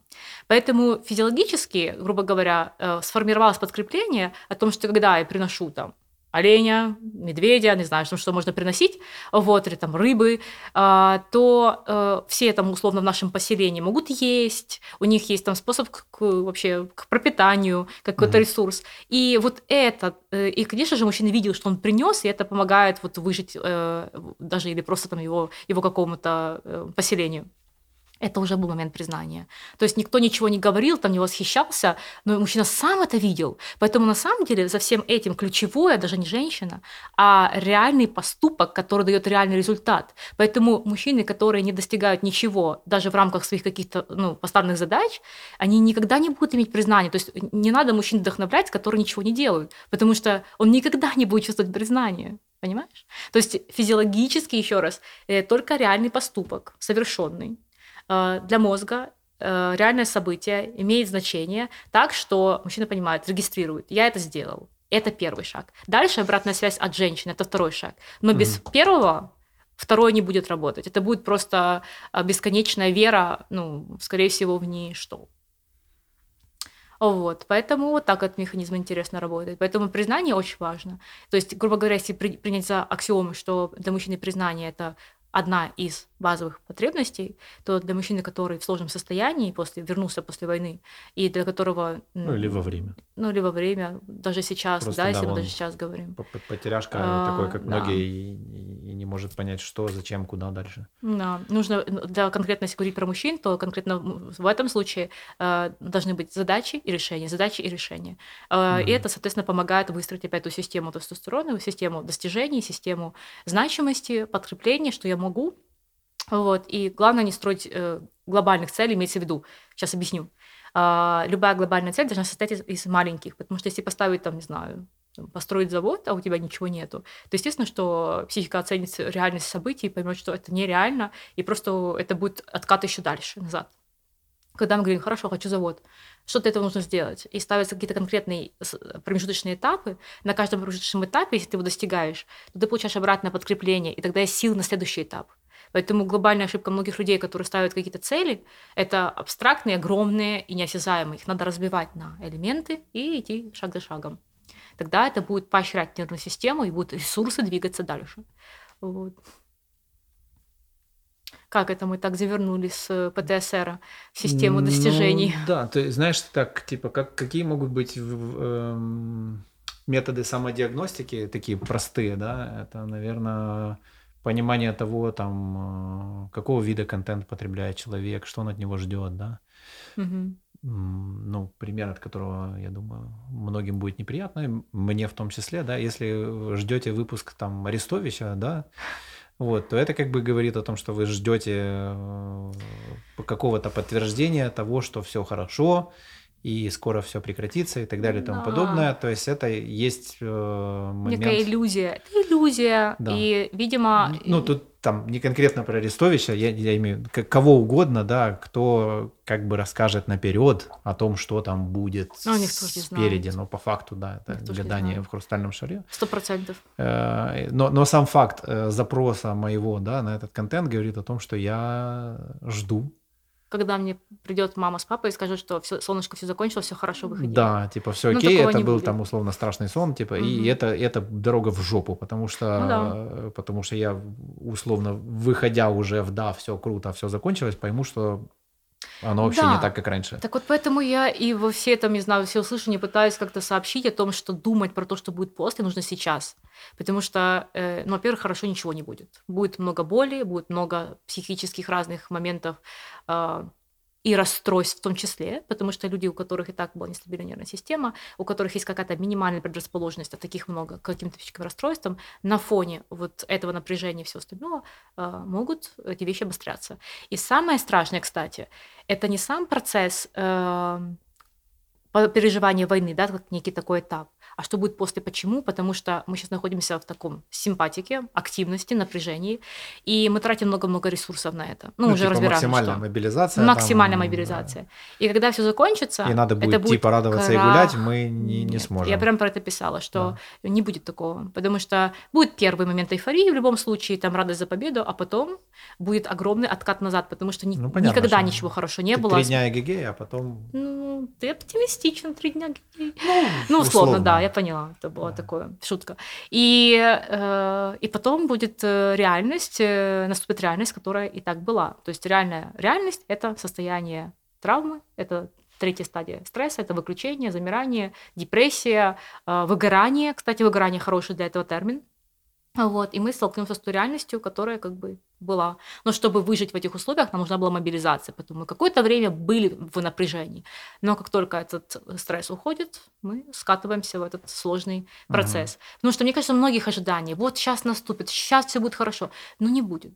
Надо mm-hmm. быть к этому внутренне готовым, когда ты готов и знаешь, что это будет сложно, понимать, что со мной происходит и почему. Я объяснила, да, что вот есть вот выход в травму, есть момент мобилизации, как только уходит э, стресс-фактор, мы уходим опять-таки в реальное состояние травмы, это имеет такие симптомы, есть это все в подкасте нашем про травму, вот, и тогда я понимаю, что с этим делать. Надо выходить, надо отстраивать. Там. И опять, один из механизмов я озвучила, да, это э, доброжелательная атмосфера, создание доброжелательной атмосферы. И, кстати, на женщине, мне кажется, будет архисложная задача лежать. Потому что кроме того, что надо будет поддерживать мужчин, которые вернутся с войны, и у которых будет сложное состояние, даже если не воевали, все равно сложное, э, чтобы поддерживать кого-то, на секундочку, нужно быть самой в нормальном состоянии. Потому что тут всех тоже немножко, наверное, огорчу, обмануть не получится. Мы сейчас говорим про нервную систему, не про наши ожидания и все остальное. Наша нервная система так работает, что есть система считывания, то, что я говорила, да, а, внешней среды, и считывания других людей. То есть я, когда взаимодействую с каким-то человеком, разговариваю с тобой, моя нервная система постоянно считывает положение твоего тела, глаза, голос. Это все для моей системы нервной важно, как дата, как информация, э, которую я анализирую для того, чтобы выстраивать коммуникацию с тобой. Допустим, если ты на меня будешь кричать, я такая, о, не-не-не, я с тобой разговаривать так не буду, я буду уходить, например, uh-huh. от такого диалога. Ну вот, если я вижу, что ты ко мне расположен, тебе интересно, я, это все бессознательно происходит. Это просто бессознательно, забудьте о том, что мы как-то это сознательно делаем.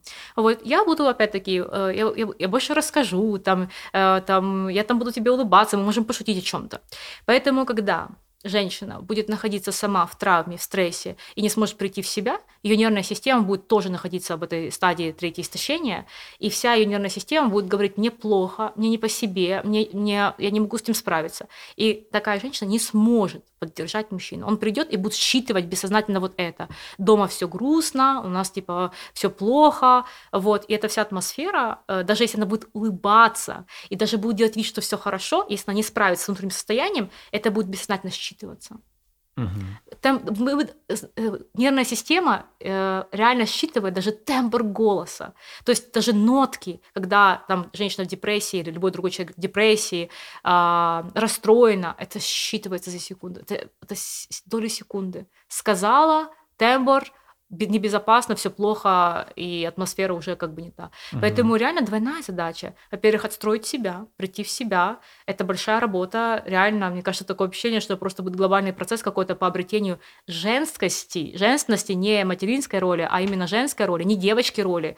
Там, э, когда папа придет, меня спасет. Ну, то есть все, не будет это, это не работает все. В этой ситуации это так не будет работать. Нужна здоровая, взрослая женщина, зрелая, имеется в виду эмоционально зрелая, которая готова дать э, вот эту вот опору, поддержку, и которая готова давать ту самую любовь и создать атмосферу, которая может быть целительной, исцеляющей.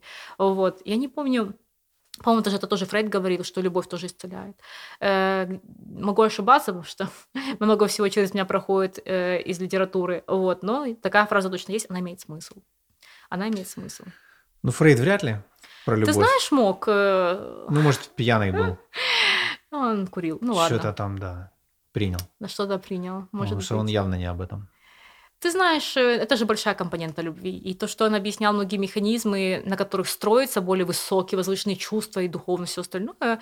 Э, ну, Мне это кажется, как бы... там просто больше про интеллект как-то туда вот в те. Ну, ладно, ладно. кто такое? Да. да. Дай ему бог здоровья. Эм, так. Слушай, ну, ну, вообще очень это...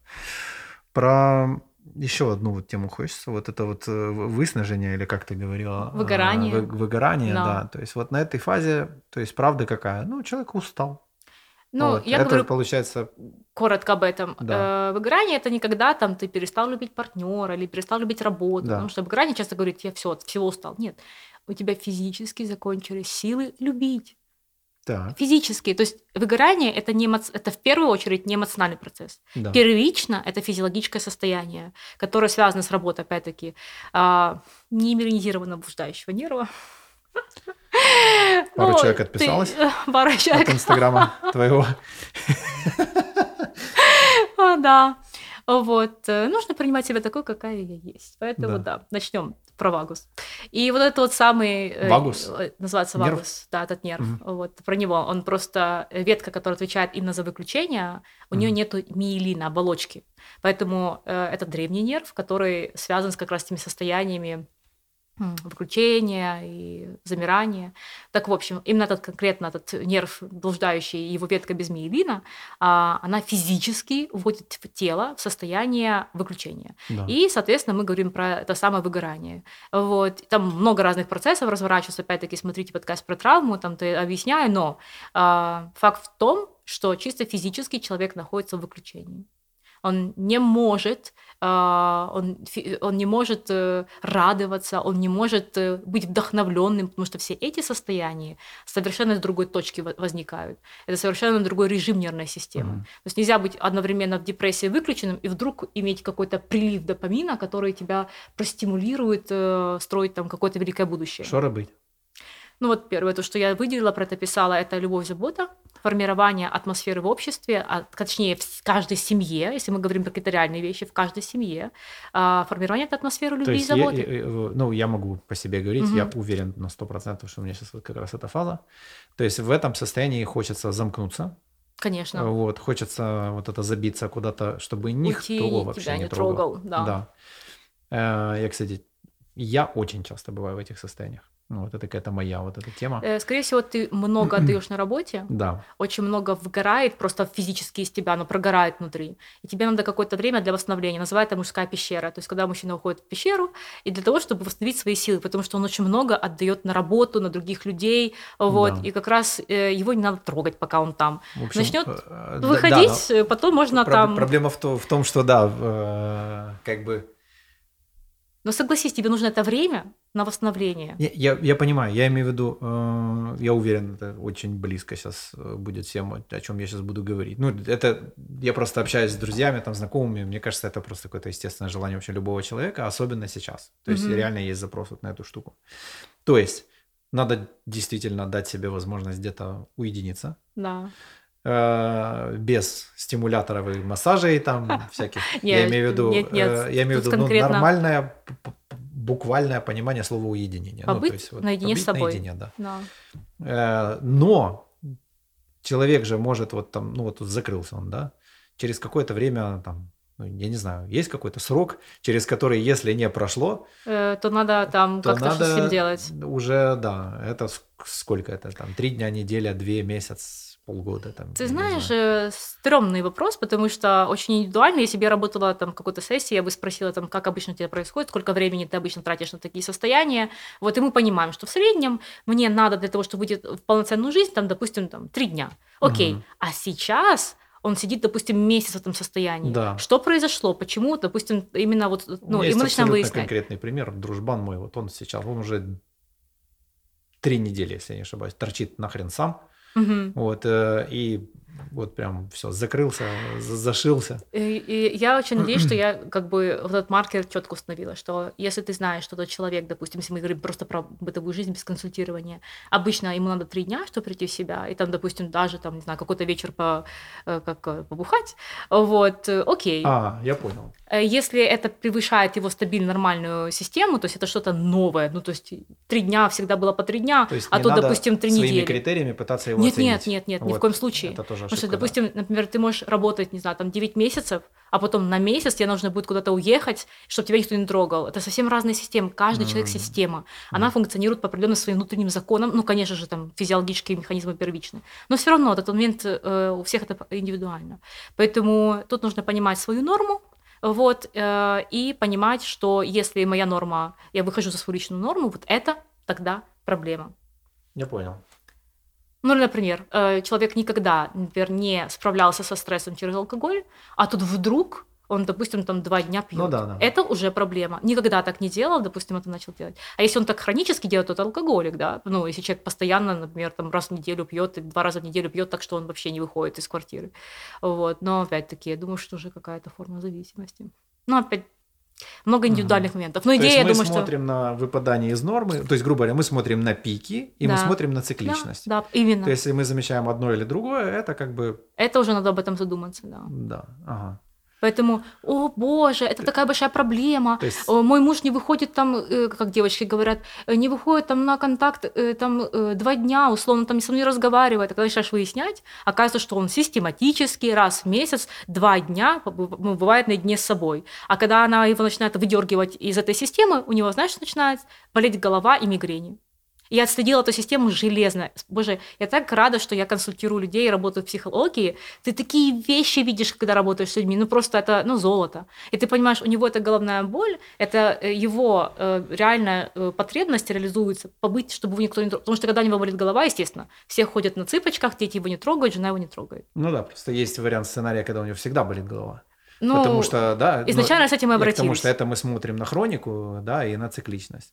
Просто в какой-то момент, э, когда этот цикл перестал работать, вот, э, начался какой-то компенсаторный механизм, который мог вот как раз стать э, да, головной болью. накапливается, накапливается, то есть задача не решена, да, человек, Естественно. потом какой-то пик, он например, послал всех нахер, короче, ну прям буквально. Ну Такой да. ходил тихий-тихий, а потом...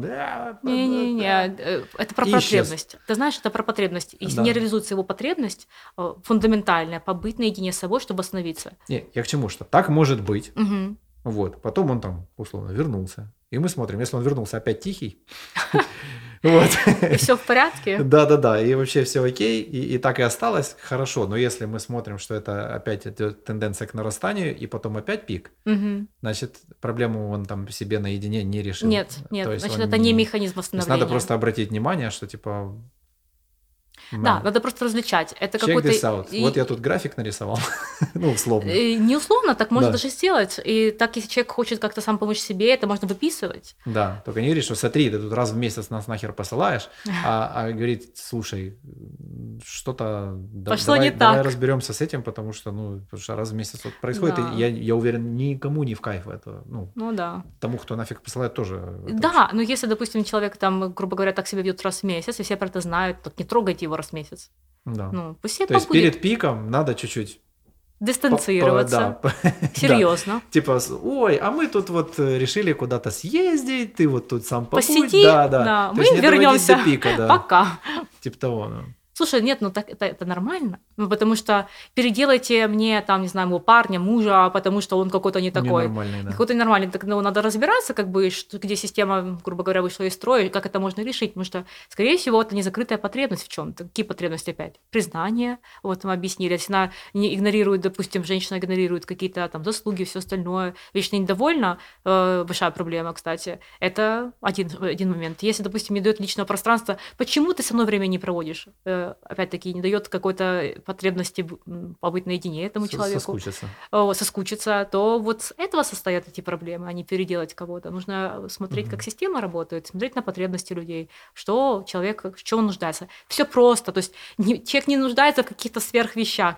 Реальные потребности побыть наедине, провести время с друзьями, допустим, заняться любимым делом. Они простые. м- Ну, Мне кажется, что тут даже и еще, еще проще. Что, типа, ну, как бы проблема, она в, в путанине, что ли. Ну, в общем, правда исцеляет. То есть сесть Да. самому себе на листик написать, там, Что вот, мне особенно нужно? тем, у кого все плохо мгм, и выхода нету и так далее, то, то значит там просто уже поднакопилось. сто процентов. Вот. И это Э, надо смотреть, из чего это состоит. То есть, как бы, слова есть по Да, И частям. не смотреть на это, знает, да, там, типа, как, знаешь, э, как я это могу исправить. Условно, кого-то не устраивает э, жена, например, да, или кого-то не устраивает дома, кого-то не устраивает еще что-то. Мгм. Вот. А, а что я могу сделать, чтобы, ну, да, Ну, то есть да, со своим, собственно, недовольством вообще, Со в своим- принципе. В принципе, да. Вот, это в первоочередное, и потом уже... Ну, вообще как грамотно психологи такие работают, работают принять конкретно свою с человеком. за Да. это. Вот. То есть, знаешь, там очень просто кого-то не устраивает жена, и у него, естественно, импульс, типа, сказать, так, жена, иди гуляй, короче. Вот. Или там не устраивает дом, ну, например, сразу там продать его, поменять. И он, ну, это как бы глобальные дела, которые в текущем его состоянии, они могут вызвать, э, ну, еще больший ступор, потому что, ну, не так просто взять вот так вот и завтра купить новый дом. Да, ну, конечно. А, Ну, я скажу, что по поводу Ну, партнеров. Кому-то э, да, кому-то нет, но кому это легко, это очень мало людей, давай так. Конечно. Там или поменять семью, там, да. Вот и- только хотел сказать. вот потому что это- если говорить про отношения, там, если, грубо говоря, причина недовольства не решена, то будет такой же партнер, который будет опять провоцировать то же самое недовольство. Да. То и на уровне и восприятия это, это такая глобальная задача. Человек думает, ого, поменять семью сейчас. Это ж потом, это ж ого. И А. такой, ладно, хер с ним. А, поэтому Я потерплю, да. многие люди, в принципе, либо терпят, либо просто уходят от проблем через там Забивание их чем-то. забивание, там та же любовница, кстати, решение таки- таких проблем. Это тоже уход от отношений на самом деле. С любовницей не строят отношений. Вот, поэтому жаль, что девочки на это Он, соглашаются. он пообещал, что уйдет из семьи. Что? Да. Вот это про то, что я говорила, что роль девочек должна как-то потихоньку трансформироваться в роль женщин. Ну, то есть взрослая женщина не поверит в это. А даже если поверит, Не хотел это... обесценить ваши чувства, но э, обесценил. Да, ну, в Не общем. уйдет. Нет, не уйдет. Даже если уйдет, то это означает лишь одно, что это такой тип человека, такие мужчины есть, которые не могут быть с одним партнером, и они Да. их меняют. Потом Поэтому, в принципе, да. потом следующая будет тоже кто-то. Поэтому тут такой момент. Мы, к Ну, сожалению... да, человек не выработал в себе механизмы, чтобы выстроить свои отношения так, как он Да. хочет. Он, кстати, при- правда в том, что он не знает, как хочет. ну, Сто процентов. И Вот, не не, разобрался и не хочет, и поэтому вот это вот идет чередой одного это. другого. Да, да. Есть еще химический, э, химическая причина, э, почему так происходит. У нас есть э, система, опять-таки, а, сексуальности в мозге, система привязанности и заботы в мозге. И вот есть рецепторы допаминовые, по-моему, это D2 рецептор, который как раз связан с тем, что человек либо чувствует удовольствие, подкрепление, а, ну, скажем так, в том, чтобы быть с одним партнером, либо он не чувствует удовольствия от постоянного пребывания с одним человеком. И поэтому есть люди, которые склонны, способны строить долгосрочные отношения, а есть те, которые физически этого делать не могут. То есть есть люди, которые физически да. этого не могут делать. Э. Я единственное, что могу сказать, э, смягчая это все, то, что мы все-таки там частью э, животный мозг имеем, а части корковые структуры присутствуют, человеческие, особенно там некортикальные, а, и у нас есть самосознание, то можно воспитать в себе, имея желание, Мгм, если оно. мгм. Поэтому тут такие вещи. А если это желание? Это Поэтому... мы, к- мы к смыслам возвращаемся, да, Виктор Франкл. Конечно, и э, смысл. И если, допустим, у человека смысл и ценность в семье, сохранение отношений, работа над собой, вот как я могу эту потребность по-другому проиграть, допустим? Может быть, это, не знаю, может быть, это проигрывается, там, не знаю, как-то усовершенствовать свою сексуальную жизнь. Или, допустим, Ну не да. знаю, там... Мозги э, же можно обманывать. там, конечно, условно, почему Поменять бы- обстановку. Поменять обс- Вот я как раз про это хотела сказать. А почему бы там не слетать куда-нибудь, не знаю, там, Ну да, э, с этим да. же человеком, но просто заняться любовью там на каком-нибудь берегу теплом, а не, допустим, там в спальне, как Так обычно. Песок же. Господи, что за детский сад? Слушай. Ну да, не ведитесь, не ведитесь, это все неправда. Это в кино только. Ну да. Э, Да. Каждый о своем подумал. Ладно, давай про другое. Вот, поэтому... Это я пытаюсь все так свернуть в одну сторону. Я сейчас не про массажи, не про песок. Я про э, вот что, ну, про правду. Самому себе в первую очередь и потом уже в окружающий мир. Ну да, Вот. То есть, э, да, кто замер в ожидании, но правда в том, что война идет. ну да. Да, правда в том, что мы не знаем, когда она закончится. Да, Правда и- в том, что мы не знаем, что будет потом. Одно можем точно сказать, что нет так, как раньше, точно будет по-другому что-то. Вот. Соответственно, типа, самое правильное, что можно сделать, это отталкиваться от того, что вот здесь и сейчас. То есть, грубо говоря, как бы там, наверное, тупо это не прозвучало, представить себе, что она будет всегда вот так. Ну, допустим, да, это, Да. кстати, хороший вопрос, э, хороший момент, что, Вот. Или, допустим, есть или всегда. пессимистичный сценарий. Да, то есть Да, это одна из техник. выстраиваем Что себе будет в самом худшем варианте? к нему адаптируемся, и тогда все, что произойдет по, э, ну, скажем, по... Не самому оптимистическому сценарию, ты к этому Э, да, готов. По, по- по шкале страданий, да, типа все, Мгм. что вот э, меньше, чем самая жесть, Ну вот, да. оно будет восприниматься как вообще хорошие новости. Ну да, это тоже. Вот, вертолет летит. Вертолет летит. Э, да, э, Да, и вот сесть, вот эти все карты себе порасписывать, э, и как бы и признаться себе, как мне вообще проживать вот это все, включая расписание вот этого. Да, вот, интересно собственно по говоря. поводу правды ты сказал, потому что действительно э, отдать себе отчет в том, от чего я на самом деле хочу, потому что опять войной, всеми этими штуками люди прикрывают столько всяких моментов. Чего на самом деле я хочу? А хотел ли я раньше работать? А хотел ли я раньше чем-то заниматься? Хотел ли я, не знаю, там раньше писать книжку? Да. Ну, то есть, э, а то ни на это нет, нет- нету времени, сейчас не до этого. Так ты и раньше не хотел. Ну, то есть, Да, как да. бы, э, а это все какие-то поводы, поэтому чего на самом деле Это как... э, это тоже вертолет. Э, они у нас тут часто. Э, как мы с тобой обсуждали по поводу... Вот, блин, сбился. вертолет забрал мысль. Что ты перед этим говорил? А, о том, что на самом деле человек хочет, и о том, что Да. война, за, за том, что войной прикрываются многие вещи, С что тобой говорили, что вот мы сейчас воюем за свободу. да, что будет потом. Вопрос в том, вот 10 месяцев назад у тебя была свобода. Ну, не у с тебя, а делал? у, Да, у да. того, кто нас слушает, кто смотрит, что ты делал с этой свободой. Сто процентов. И что ты будешь делать, когда ты ее себе вернешь снова. Ну да. Вот, то есть на самом деле там, э, ну, грубо говоря, у нас лишили, ну, не так и много свобод на сегодняшний день. То есть очень много осталось. Есть трудности, но это не решение да, но свободы очень на много самом деле. их осталось. Ну, То есть конечно. мы, мы выбираем, э, где жить, с кем жить, как жить, э, Сто что есть, э, что смотреть, что не смотреть, как работать. Ну, короче, очень-очень-очень много свободы выбора осталось. Конечно. Но очень легко это все замаскировать под «наш лишили свободы» и перестать выбирать все остальное. О, да. Это Вот. точно. Э, Я к чему, что это тоже, ну, ну, то, с чего начали, да, когда человек говорит, вот все, ну, например, вот нас пытаются лишить свободы, да, нас лишили свободы. Ну, я такое конкретно слышал Мгм. прям от человека. Я говорю, да, интересно, и в каких свободах ты сейчас, вот конкретно сейчас ты ограничен? Хороший вопрос. Ты мне это говоришь в тренажерном зале. На секундочку. Да. В котором тепло, В котором короче, даже свет есть. В котором и даже теплая свет вода. есть. То есть Прекрасно. каких свобод конкретно в данный момент ты решил? И тем более это не про свободу, это Мужчина условия, 35 лет. Условия комфорта. Ну, инфантилизм. Полная Э, херня, да. Да, ну я тоже как-то озадачилась эта тема по поводу мужского инфантилизма, потому что этого тоже много всего. Потому что есть причины тоже, по- почему так, почему у нас так много инфантильных э, мужчин.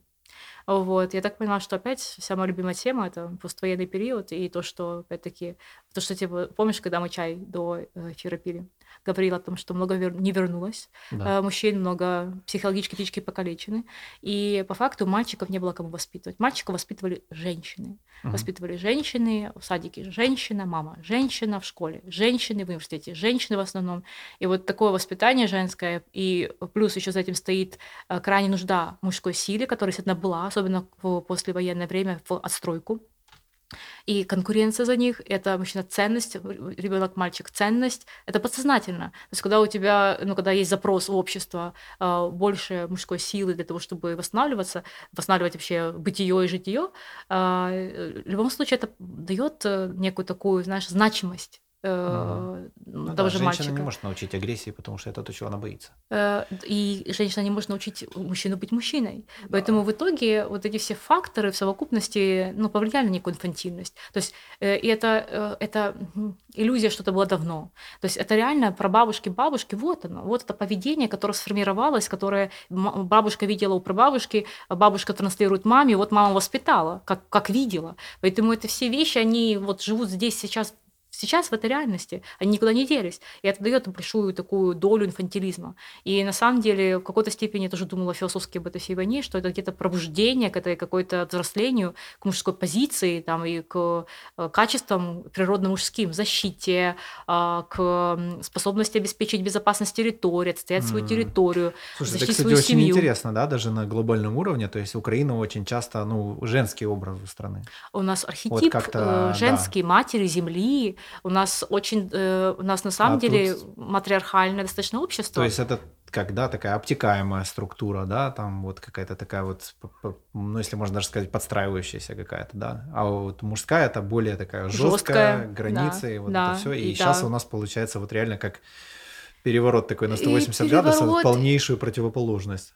Э, в полнейшей противоположности. Еще интересно, если опять-таки брать там, глобальный уровень, то получается, что если смотреть на европейских мужчин, то там все очень, там даже не инфантильная позиция подростковая, там она, в принципе, где-то детская, очень детская, потому что у, у европейское общество, Ну, просто взять Европейский Просто, Союз. да, слишком, Слишком, но долго и- все было хорошо. да. Но я не против. Я считаю, что здесь надо разделить понятия, потому что кто-то тоже писал, что вот, когда все хорошо, все друг друга убивают. Ну, не, не совсем так. Ну, это вселенная Да с они и все остальное. привыкают к тому, что никто друг друга не убивает. А, просто нужно ставить другие задачи. Ну да. То есть, если у людей закрываются, люди, не знаю, как по мне, я человек, я хочу, чтобы мои потребности базовые были закрыты. Я не хочу думать, как заработать денег на еду. То есть, если закрыты базовые потребности, дальше жизнь заканчивается. А дальше я хочу, не знаю, там, э, я бы хотела помещение для института, а не снимать, аренда- арендовать помещение. Я бы хотела написать книжку и издать ее там до каким-то тиражом. То есть, ряд задач другие, а не там думать, как бы там подключиться к интернету или заработать на еду. Поэтому вопрос в сытой жизни, не в сытой жизни, а что человек ставит дальше, какие да. задачи, зада- и тогда идет взросление личности. Ну, это же Поэтому- опять-таки пирамида вот эта, да. Конечно, поэтому проблема, вверх. э, как по мне, всего этого благополучного европейского мира не в благополучности, а в том, что не были поставлены и людям не дали возможность посмотреть на жизнь так, чтобы они ставили задачи сложнее. Поэтому я за благополучную жизнь, я хочу, чтобы все было хорошо и все было очень комфортно, там красиво, эстетично, вкусно, ну то есть приятно, э, вот, чтобы это был фундамент для более глобальных каких-то э, дел. Вот, поэтому э, по факту где-то европейское общество, как по мне, это мое впечатление было в многих странах, я очень много работаю с иностранцами, остановилось на какой-то такой, э, ну, потребительской детской позиции. Вот, и любой выход за рамки, не знаю, там бензин на цент подорожал, там сахар на какой-то цент подорожал, уже поступает истерику, это про неготовность справляться с какими-то трудностями.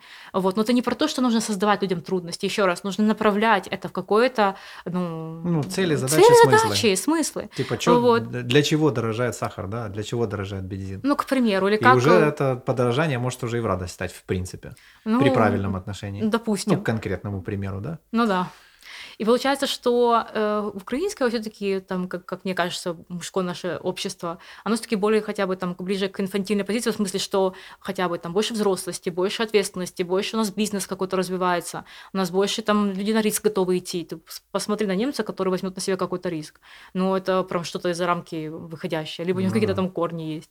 Поэтому все-таки мы более как-то, мне кажется, взрослее. И если бы это произошло, все это событие, все эти трагические события где-нибудь там в Испании, мне кажется, чтобы сдали эту Испанию за, за сутки. Ну, если мы не возьмем политический вопрос НАТО и все остальное. Вот просто там возьмем Испания вместо Украины. Или там Италия вместо Украины, или, не знаю, там, что угодно. Или на уровне Поэтому, э, ну, как-то так. А у нас все-таки это вызвало, у нас реально стали мужчины сказали нет. Но это круто, не знаю, меня это вдохновляет. Думаю, боже, у нас есть действительно мужчины достойные. Вот они сказали, нет, так не будет в нашем доме. И это очень важно. И это все таки это если смотреть на психическую сторону или какие-то такие социальные психические процессы. И это очень важный момент как бы становления этого, вот этой вот мужской линии, мужского, мужского начала, к которому мы на самом деле должны все таки вернуться в новом качестве. А женщины имеют свои задачи, про которые мы уже проговорили. Там тоже архисложная задача. Стать действительно э, отстроить себя, прийти в баланс с собой и дать эту заботу, любовь любовь и всю атмосферу э, в доме для того, чтобы мужчина смог быстрее восстановиться, там, свои эти ранки по, позализывать. Поэтому, э, поэтому у нас большие задачи, и для меня они выглядят как э, такие, что люди много слишком путали понятия в плане там того же гендера, ролей, а тут все четко. Мужчина пошел защищать территорию и сказал врагу нет, вот, а женщина оберегает, создает уют, тепло и создает условия для того, чтобы мужчина вернулся, восстановился и потом дальше шел защищать. Но я для себя это так увидела, вот, ну что я в этом плане достаточно консервативный человек, в плане ролей и всего остального. И сексист. А, да, и сексист, да. Ну мы же помним, что это значит. Нет-нет, мы же сексист, настоящий в этом и сексист. Ну да, да. Вот, поэтому да. Слушай, круто. Да, да. Прям я не думала, что мы про такие вещи будем говорить. Я себе ну, представляла занесло. другие вещи, да. Тебе не больно? Ты Нет. же представила себе другие вещи, а тут вот ну, все, трахбах-массаж. О боже. Миша, о чем ты? А, ты имитируешь, как будто это вырезали, да? Это не вырезали. О, черт. О боже. Это не вырезали. Я буду Миша, это повторять 10 тысяч раз. Правда? Э, чтобы это никто не вырезал. Так, ну что? Лайки там все поставили. Ну, все три человека, которые до конца досмотрели.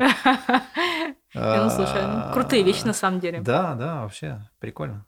Я прям, слушай, без шуток, прям сегодня сяду, распишу все, потому что я понимаю, что ну, а скажи, вдохновение мы, появляется, пока мы говорили, когда ты... я подиагностировал себя немного. Да, ну то есть, когда ты приходишь в реальность, понимаешь, окей, не все так э, трагично, вот это, это можно порешать и станет лучше, да. появляется шанс на разрешение, на вот эту вот фазу разрешения и силы на это, потому что нервная система не будет выделять силы на что-то, что не имеет никаких перспектив. А да. А тут ты понимаешь, есть разрешение, я готов на это потратить. Нервная система такая, окей, просыпаемся, там идем что-то делать. Да. Вот. Ну, и оно как-то даже вот грубо говоря, я понял, у меня сейчас там есть три, я думал, это один, а на самом деле три вопроса нерешенных. Вот. Один и... из которых Алиса пошла готовить. Не, не, не. Э, и что ты такой вот это злой сегодня был весь день, потому что, ну вот я как раз вот замер вот в этом, типа не могу принять решение, что вообще все бесит, уберите нафиг. Ну сейчас же легче. Хочу, да. А просто прояснилось, потому что да. я когда вспомнил, что вопрос можно наложить на вот эту вот пирамидку, разобраться и признаться, что мне действительно надо, что меня действительно не устраивает и как я могу это решить, то сразу моментально все стало, ну вот прям кристально чисто ясно. Вот ну да. Просто а это люди, которые не решают свои внутренние проблемы, там еще с давних, э, э, с давних времен, детские, родительские, еще в конфликтах с какими-то мамой, папой, все остальное, все виноваты, то, конечно, когда они начинают делать то, что ты сделал, ну, им это не поможет, потому что они не сделали базовых э, настроек, они да. не настроили базовые вещи в своей жизни.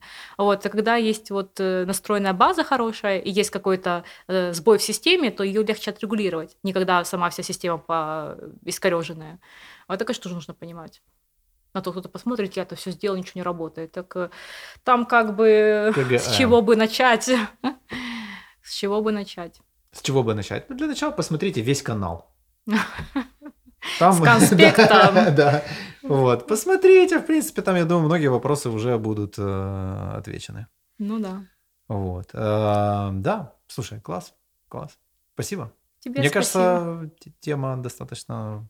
Мне нравится, что Что помимо теории есть еще и практика, абсолютно, которая, если она мне понятна, то я думаю, большинству тоже понятно. Вот. Э, так что есть конкретные, что, что конкретно сделать, как конкретно на себя посмотреть и на свои задачи, ну, да. или как свое все плохо, все пропало, расписать на конкретные действия, которые можно совершить, и, и сразу же получить анестезию естественную, натуральную в виде... Это, эта железа дает э, да, вот так вот да, э, да. нужные нейромедиаторы. Да. Эндорфины. Да. Эндорфины. Да, да. Спасибо. Спасибо тебе большое. Вам спасибо, друзья. Миша, вырежешь?